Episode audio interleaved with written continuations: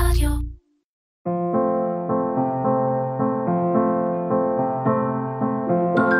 ברוכים הבאים ליורופ רידר, פותחים ספר לעתיד טוב יותר.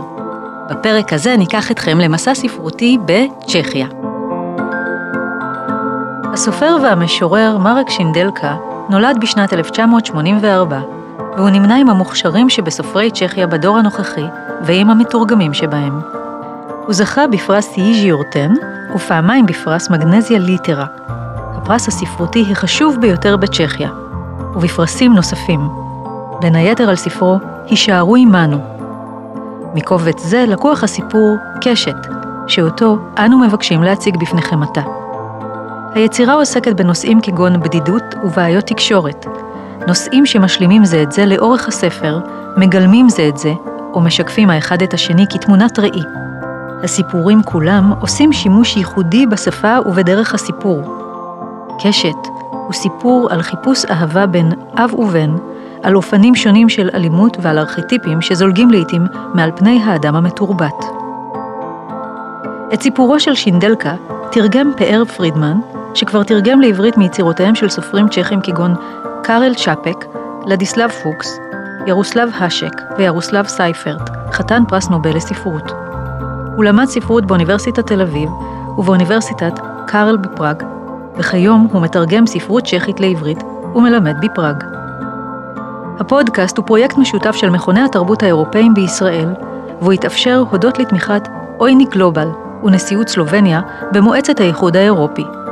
הפרק הזה נוצר בשיתוף המרכז הצ'כי תל אביב, והוא מציג סיפור אחד מתוך הקובץ "הישארו עמנו", מאת הסופר הצ'כי מרק שינדלקה. ועתה, נאזין ל"הקשת". הקשת, מאת מרק שינדלקה. מצ'כית, פאר פרידמן. אתה לא רוצה להגיד לי על זה משהו? ניסה פטר. השמשה הקדמית התאבכה בעדי מילות השווא, אבל כלום. העדים פוחתים ועובדים.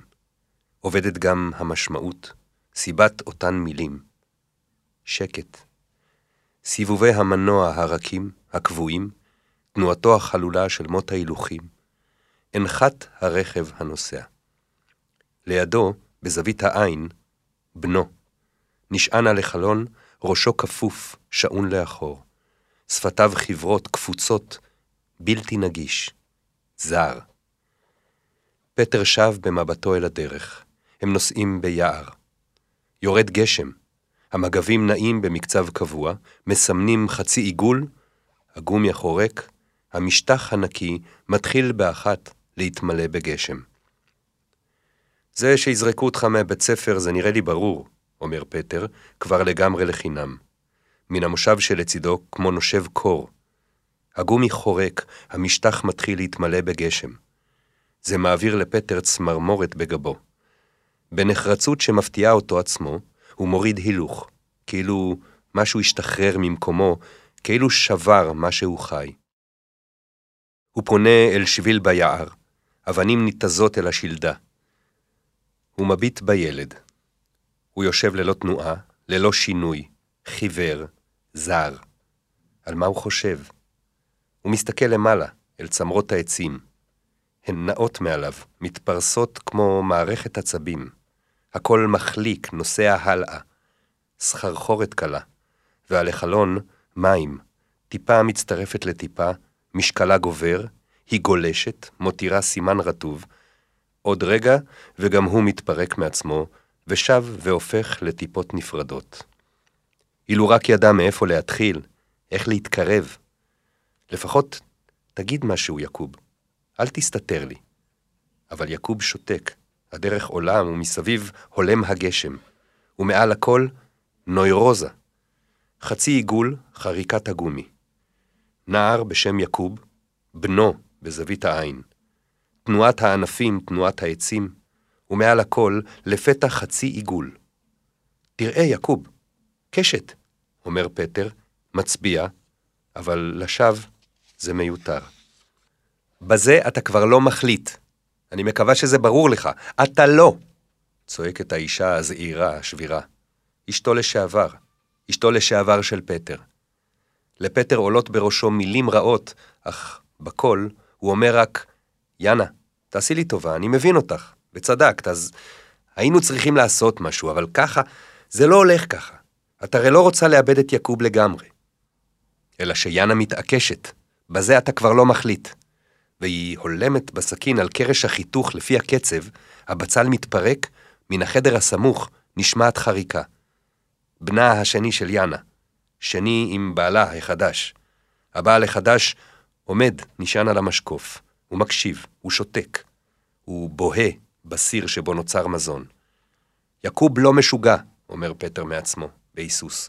והוא גם לא אלים, לא שום דבר כזה. הוא רגיש, הוא בן 14, זה גיל דפוק. תקופה כזאת. אז הוא מצא לעצמו כמה אידיוטים, אני לא יודע. הוא שומע את עצמו בין רחשי העדים, במטבח שהיה פעם גם מטבחו. המנורה מעל השיש, עם המפסק השומני בצד, דלתות על מגנט, המבער השמאלי מאחור בקיריים לא עובד, החלון נסגר בקושי, צריך לדחוף אותו קצת מלמטה. טפט עם דוגמת פרחים שהם רבו בגללו. כתם על הטפט, קצת מעל השולחן, טביעת אצבע שוקולדית של יקוב, בן שלוש.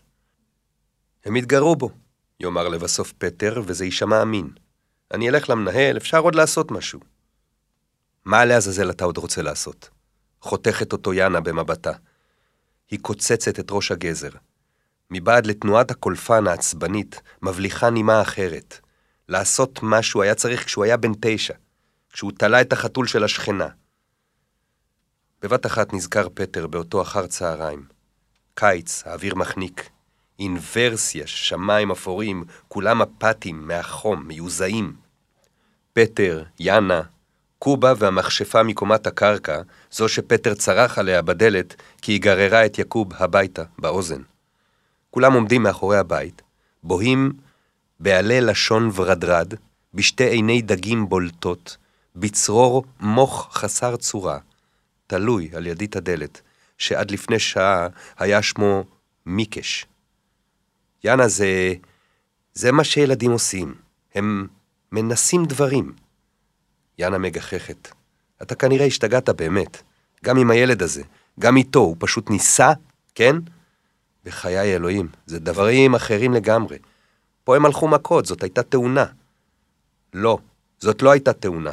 הילד שבר את הלסת. הם התגרו בו. זה לא נכון, אומרת יאנה. פטר מתופף באצבעות על השולחן ומניד בראשו. זה שיעקוב התחיל, זה מה שכמה בהמות אומרים. את מאמינה יותר להם? כל החריקות דועך. זה היה בכיתה מלאה ילדים, ויעקוב הודה. בולשיט, מתפרץ פטר. איזה קשקוש בחיי. אני לא יודע למה הוא אומר ככה, אבל זה לא נכון. הוא עושה דווקא. מה אני יודע? בשביל לעצבן אותי ואותך. יאנה מהווה את פניה, שפתה מתפתלת. היא חותכת גזר ושותקת. הבעל החדש עומד, בוהה בסיר כבתהום. פטר היה ממשיך, אבל זה לא הולך, הוא שואף אוויר, משהו בו נלפת, אבל הוא משחרר. טוב, תראי, יאמר אחר כך בזהירות. מה אם במקום זה אני אקח את יקוב לכמה זמן אליי? ננסה... שקט. מה כל כך מפחיד פתאום? פורצת יאנה בצעקה לא צפויה. איפה היית כשהיינו צריכים אותך? זה אתה שעזבת אותנו, אם הספקת לשכוח, בשביל הזונה הזאת. איך אני אמורה להסתדר לבד? את הכל הרסת. אתה יודע איך יעקוב אהב אותך? הוא לא הפסיק לשאול. כזה נבלה אתה. לא היו בכלל צריכים לתת לך לראות אותו. יאנה, אני... תסתלק, תאמר יאנה בשקט. בקור. פטר מביט ביאנה. הבעל החדש בסירים. ביאבוע עדין ורכישת עדים. הבל. אמרתי לך להסתלק, תעוף. אתה שומע? יאנה, תקשיבי, אני לא פה בגללך, אלא בגלל יקוב. תירגעי בבקשה. ככה זה לא ילך. מה את חושבת בכלל? תעוף מפה כבר! צועקת יאנה וחותכת את האצבע. אל מעגל לובן הסלרי הפרוס נספגת טיפת דם. תלך! דמעות, מעיל, נעליים, דלת, במסדרון קריר. סירחון מרתפים לך. הם יוצאים מן היער, מסביב נפרסים במרחב שטחי מרעה, המרחבים הפתוחים. רק פה ושם מישהו התיישב בקצה האחו. פטר בלם, סובב את המפתח. הרעש נעלם. יעקוב אפילו לא זז. עוד רגע שניהם יושבים בשקט, מביטים בעקשנות בשמשה הקדמית. שניהם עוד מרגישים את טרטור המנוע בעמוד השדרה, בעצמות. שקט, החרשת אוזניים. מרעה. זזנו, קוטע זאת פטר. הם הולכים. הכל נשמע, שתי טריקות דלת, חריקת סוליות בדשא הרטוב. קובה מקנח אף. פטר פותח את תא המטען. תעזור לי? הם מוציאים ריבוע. גוף המטרה. אל ריבוע העץ מחוברות בברגים רצועות של איזה חומר. ריפוד, לבד, צמר זכוכית. משטח קשה למגע ויציב, אבל חץ יחליק לתוכו בקלות, ואפשר לשלוף אותו אחר כך בלי בעיות. הם הולכים באחו, סוחבים. בערך 60 מטר מהרכב הם עוצרים, פותחים את רגלי העץ ומציבים את המתקן. הם מצמידים אליו מטרת נייר חדשה. פטר מביט סביב. מישור מושלם.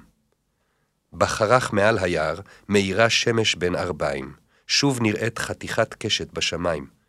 ריח דשא לח באחו. אז מה? התאמנת? שואל פטר. יעקוב מניד בראשו. הוא עומד מעל מזוודה גדולה פתוחה מפיברגלס. הוא מרכיב את הקשת. אל הידית מעץ אשור חזק, הוא מבריג שתי כנפי פלסטיק שדומות למגלשיים. את הכנף התחתונה הוא משעין מאחור אל שריר הסובך בשמאלו, את גוף הקשת הוא משעין על רגלו השנייה, כך שתוביל למעלה באלכסון לאורך הירך והגב אל ידו הימנית. הוא מצמיד את ידו לגוף, מסובב את גבו, מכופף את הקשת בכל גופו ומתקין את המיתר. פתאום הוא אוחז בידו כלי נשק. הוא מותח את הקשת לניסיון, מצמיד את המיתר אל לחיו ושוב מרפה לאיתו. כמה התחזק, כמה גדל והפך לגבר, חושב פטר. לפני שנה עוד נדרש להתקין את המיתר עבורו. באיזו קלות עשה זאת אתה בעצמו. כבר מזמן עבר לכלי למבוגרים. כמו פטר, גם הוא משתמש בקשת כבדה לירי מדויק עד 80 מטר. קשת מדויקת עם כוח המתיחה הגבוה ביותר, שעוד אפשר להתקין במיתר ללא שימוש במותחן. את כלי הנשק שלו מרכיב פטר בתוך רגע. שניהם מחברים את האשפה, את המגן לפרק יד שמאל, עונדים את הטבעת עם משטח האור המגן מפני שפשוף על כריות האצבע של יד ימין, זו היד המותחת את המיתר. אל הידית הם מבריגים כוונת מתכת. שניהם נוטלים חץ מסגסוגת אלומיניום. שניהם פונים לצידם, מפסקים רגליים. פטר מותח את המיתר, מכוון קצרות, יורה. יורה יקוב. הם מתחלפים, שותקים, מכוונים, מצמצמים עיניים, שקט, רק רטט מיתרים חלול. נוצות החץ רוחשות וכמעט מיד נשמעת טפיחה עמומה על המטרה. מהירות. באוויר טריות, גולמיות, שמש קרה חלשה, קרעי ענן, ביער עוף. צורח, משתתק, ושוב אינו נשמע. כל אחד יורה עשר פעמים. הם ניגשים למטרות. סופרים, שולפים מן המטרות חיצי מתכת קרים, פטר מראה משהו, מסמן, מסביר. יעקוב מניד בראשו. אולי אפילו בעצמו אומר דבר מה, הם שבים אל הרכב. הכל חוזר חלילה. אחרי כמה סיבובים, שולח פטר מבט אל מעבר לאחו, יעקוב בדיוק טוען חץ, כבר כמעט מותח את המיתר. ברוך, מניח פטר יד על כתפו, עוצר בעדו. מניד בראשו, תראה, הוא לוחש. כמו לא רוצה להפחיד, להניס. יעקוב מפנה את ראשו, לרגע אינו מבין, אבל אז הוא רואה. ליד היער, משמאלם, עדר אדיר, עדר איילים בין עשרים פרטים אולי. שניהם שותקים, מביטים בשקט. האיילים רואים ברוגע, הם רחוקים, משהו כמו 250-300 מטר אולי. אולי בכלל לא מרגישים בהם. הרוח הקלה נושבת בכיוונם של פטר ויעקוב, הם לא יכולים להריח. הם לא יודעים עליהם. ולפתע לוחש קובה, בוא נוריד אחד. ומשהו בפטר נרעד. אפשר נרעד מדי, אפשר שאפילו קובה השגיח בכך, והוא מחייך. רק קצת, ובכל זאת, פטר ניצב כמו נכווה. בוא, דוחק בו קובה. פטר בוחן את קובה בהיסוס ולבסוף אומר בחשש, אי אפשר קובה. למה? הוא רחוק ולא צריך להרוג אותו. תירה בו, הוא יברח. אחר כך נצטרך לחפש אותו ביער, לחסל אותו. אז נחפש. פטר נושך את שפתו התחתונה, הוא מקלף ממנה שערת אור סדוק. הוא יורק. אתה יודע להרוג אותו? הוא מביט ביעקוב. לא יודע, מושך קובה בכתפיו. אולי. יש לנו הרי סכין. פטר מניד בראשו, כן, יש להם סכין. לפטר יש ברכב סכין קפיצית. קובה זה לא כל כך פשוט, וחוץ מזה, הם רחוקים, לא תצליח לראות עד שם. באותו רגע ירה קובה. הכל עצר, האחו, היער, עיני האיילים, ליבו של פטר. יעקוב עומד, הוא עוקב אחר החץ במסלולו. הוא ירה חכם, מתחת לזווית המתאימה, באלכסון למעלה. החץ מסמן חצי עיגול, עולה לנקודה הגבוהה ביותר, ומתחיל לרדת, מתחיל לצבור מהירות איומה, נוראה, משקלו גובר. הוא נתקע באדמה בערך 50 מטר מן העדר. האיילים ניטרו. פטר נשם לרווחה. יעקוב הוריד את הקשת. אתה רואה? הם רחוקים, אמר פטר. שוב הם מביטים בעדר. האיילים ממשיכים לראות ברוגע. מפעם לפעם זוקף מי מהם את ראשו ומרחרח, ללא תועלת. הרוח נושבת בכיוון הלא נכון. תנסה אתה, אבא, לוחש יעקוב. שוב חייך מעט. ופטר הרגיש לפתע שיעקוב קרוב. הוא כאן, הוא כמעט לידו. הם ביחד. תנסה אתה, אבא. רוח עברה באחו, סירקה ברכות את הדשא. עם ריח הדשא נשאה אליו גם משהו עצי, לח, מתקתק, מצחין, צחנת בשר ציד מחניקה, קצת זבל, קצת קליפת עצים. הרוח שכחה, הצחנה נמוגה. פטר ירה. החץ נחת בערך 30 מטר מהחיות הראשונות. העדר ניטר, זינק, נסוג, עמד. ראשים מחפשים בבלבול, תרים אחר הריח, בחלוף רגע שוב יורדים אל הקרקע. שקט שוב. איילים בולסים צמחים. הם לא קולטים בכלל מה קורה, לוחש יעקוב בהתרגשות. צריך להתקרב, אומר פטר. הוא הולך לרכב ומוציא סכין מתא הכפפות. הוא לוחץ על הכפתור, הלהב מזנק עם הלחיצה. חמישה עשר סנטימטרים מתכת. כמה קשים כבר יכולים להיות גידי היל? מאיפה להתחיל לחתוך? מהצוואר? לקטוע את חוט השדרה? השאלה היא אם אתה יודע מה יהיה. השאלה היא אם אתה מוכן לזה. אתה יכול לדמיין בכלל? פטר מנסה לדמיין. חבטה הגונה, מהומת אלוהים בגוף חיה קטנה בלב האחו. הולמת סביב בפרסותיה, נעוצה בחץ בקרקע, כי כשקטן המרחק, אפשר לנעוץ בקרקע גם פרה. והאייל קטן הוא, שברירי, כחלב ציד. פטר רואה זאת. הוא רואה את האימה בחרוזים, בעיניים השחורות העמוקות. פטר ויעקוב רצים. החיה נושאת רגליה, מצליחה להשתחרר, מוטב לחשוב על הנורא מכל, בורחת, צולעת, נופלת, שוב קמה, רגליה מפוסקות, כמו שקם סוס שזה עתה נולד. היא בורחת, נעלמת ביער. בין העצים מבזיק ברק החץ. היא איננה. פטר משליך את הקשת ורץ בכל כוחו, רץ ככל שיניחו לו כוחותיו. הוא שועט בעד שיח פטל מת, מועד על שורשים ועל סלעים כסויי תחב, אך החיה איננה. אבודה בעומק יער, לבדה עם פצעיה. כמה זמן תגבה עוד? להגיע בפיה אל חפץ זר התקוע בגופה. לכפוף צוואר במעגל, כמו כלב אחר זנבו. אני הולך על זה, יעקוב. מה אכפת לי מחיה? מה אכפת לי ממשהו? אני הולך, כי אולי זו, זוהי דרכנו. דרכנו זה אל זה. הוא מקפל את הסכין, מחביא אותה בכיס. הם הולכים. החץ על המיתר.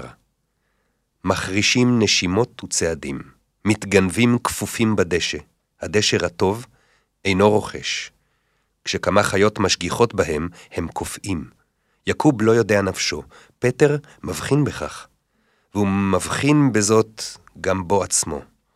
התרגשות, יש בזה משהו עתיק, נושן, דגם קדמוני, ארכיטיפ, אב, בן, ציד, הרג. פטר חש בדופק, בכפות ידיו, בצוואר, ברקות, בצד שמאל של החזה. הוא מלקק את שפתיו, עוד כמה צעדים, כל תנועה לשקול, להעריך, לבצע. ככל שהם קרבים לעדר, כך נדמה הוא לעצמו נקי יותר וריק.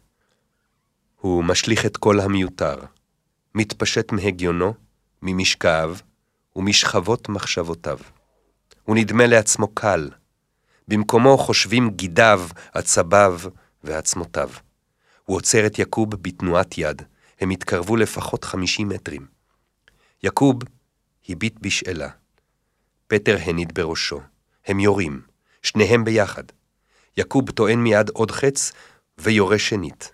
אז פטר יורה גם הוא עוד חץ אחד. החיצים נופלים.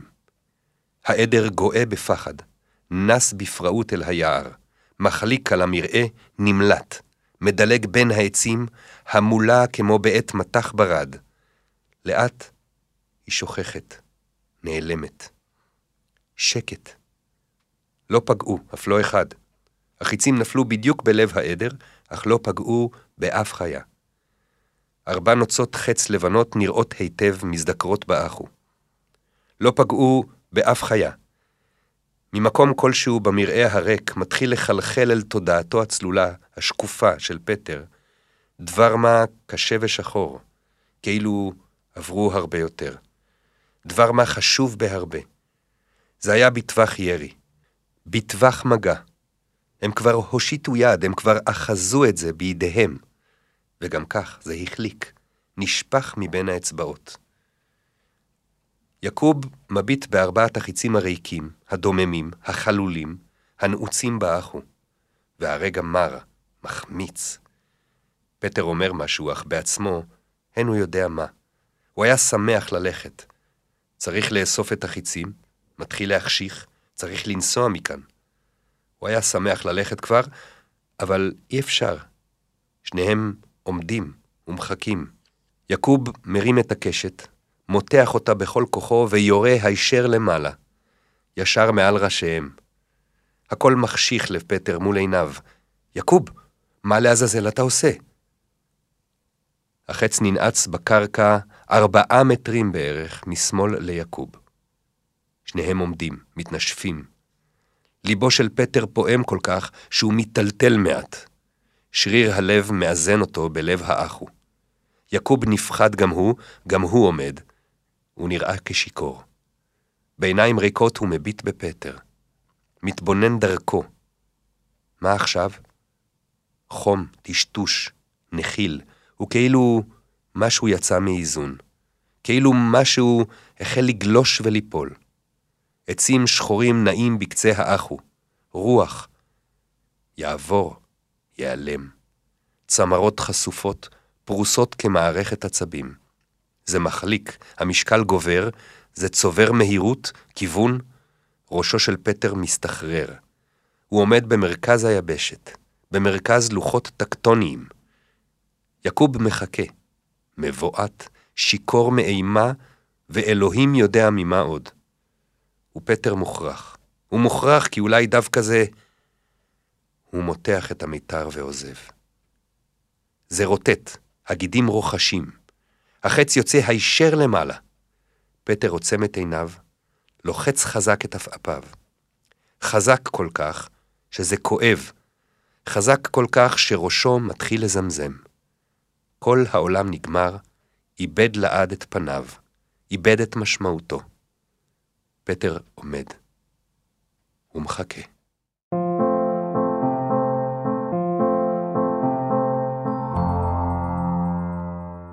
הוקלט באולפני אדיו, המשווקת את ספוטיפיי בישראל.